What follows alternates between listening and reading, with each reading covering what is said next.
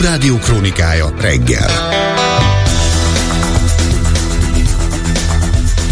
7 óra, literenként átlagosan 21 forinttal többet kell fizetnünk mától az üzemanyagokért.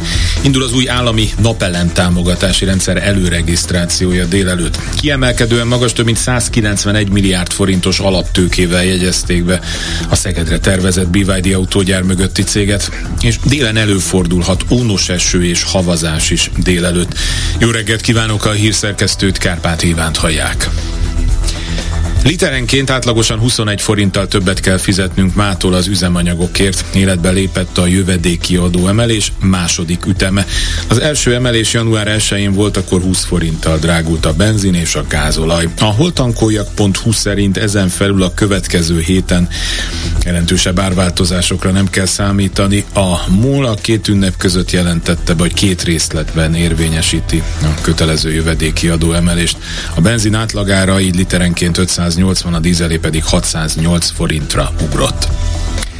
Délelőtt 10 órakor indul az új állami napelem támogatási rendszer előregisztrációja. Erről számolt be a bank360.hu. A pénzt a regisztrációk beérkezésének sorrendjében kaphatják meg a pályázók. A program kapacitása véges, 15.160 pályázó részesülhet belőle legfeljebb.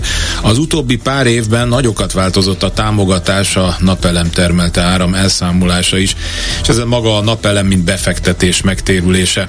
A mostani új programban legfeljebb 5 millió forintos vissza nem állami támogatásra pályázhatnak magánszemélyek, de ezt nem csak magára a napelemes energiatermelő rendszerre lehet fordítani, hanem a megtermelt áramot tároló eszközökre is. A támogatás a befektetésnek legfeljebb 66%-át fedezheti a kiírás szerint, a maradékot saját zsebből vagy hitelből kell állni. Kiemelkedően magas több mint 191 milliárd forintos alaptőkével jegyezték be Szegedre. A Szegedre tervezett BYD autógyár mögötti BYD Auto Hungary Kft-t még január 8-án erről a HVG 360 ír. Az éppen fél milliárd eurós alaptőkét nagy valószínűséggel a magyar állam fizette be alap szerint, ez következik ugyanis az 5 milliárd eurósra becsült beruházásból, illetve a magyar állam elmúlt évekbeli támogatási szokásaiból, amely jellemzően a beruházás 10%-át adja támogatásként. A Telex vasárnap arról írt, hogy már tervek is érkeztek az építésügyi hatósághoz a szegedi beruházásról.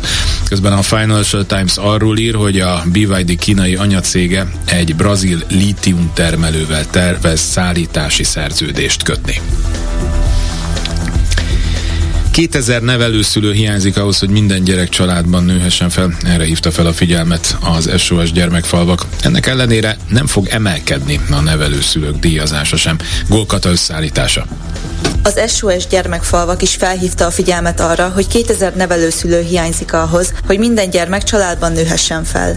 Már az egészen kicsiknek is egyre kevesebb az esélyük arra, hogy nevelőszülőköz kerüljenek. Az egyik probléma az az, hogy legalább négy gyermeket kell gondoznia egy nevelőszülőnek ahhoz, hogy a fizetése elérje a minimálbért, és ha csecsemőt vállalnak, a feleségnek mindenképp otthon kell maradnia. Ezt viszont kevesen engedhetik meg maguknak, hiszen olyan alacsony a munkáért járó juttatás, hogy abból nem lehet megélni. Erre a problémára hívja fel a figyelmet az LMP népjólét és családügyi szakszóvivője Hon Krisztina is a sajtótájékoztatójában. Rendkívül nagy probléma az, hogy kevés a nevelőszülőknek a juttatása. Hiába emelték meg nemrégiben 25%-kal ezt a juttatást, így is rendkívül kevés, hiszen ha csak az élelmiszer áraknak az inflációját, az élelmiszer árnövekedéseket nézzük, akkor már abból is látszik az, hogy ez a 25% ez nem fedezi ezt az inflációt. Egy nevelőszülő kap egy bizonyos alapösszeget gyermekenként, és kap ellátmányt, ami 54 ezer forint alapesetben, illetve a különleges nevelés igényű gyermekek esetében 62 ezer forint. Ezt természetesen kizárólag a gyermekre lehet költeni, ebből kell megoldani havonta az érkezését, a ruhavásárlást, fejlesztő órákat és minden más. Egyszerűen meg kell emelni a nevelő szülőknek járó havi alapellátást, illetve infláció követővé kell tenni az ellátmányt, amit a gyermekek után kapnak. Nem csak a nevelőszülők bérét nem emeli az állam, állam. Sok szociális munkás díjazásában is vannak elmaradások, amelyeken már évek óta változtatni kellett volna, nyilatkozta Köves Ferenc, a szociális ágazatban dolgozók szakszervezetének elnöke. Az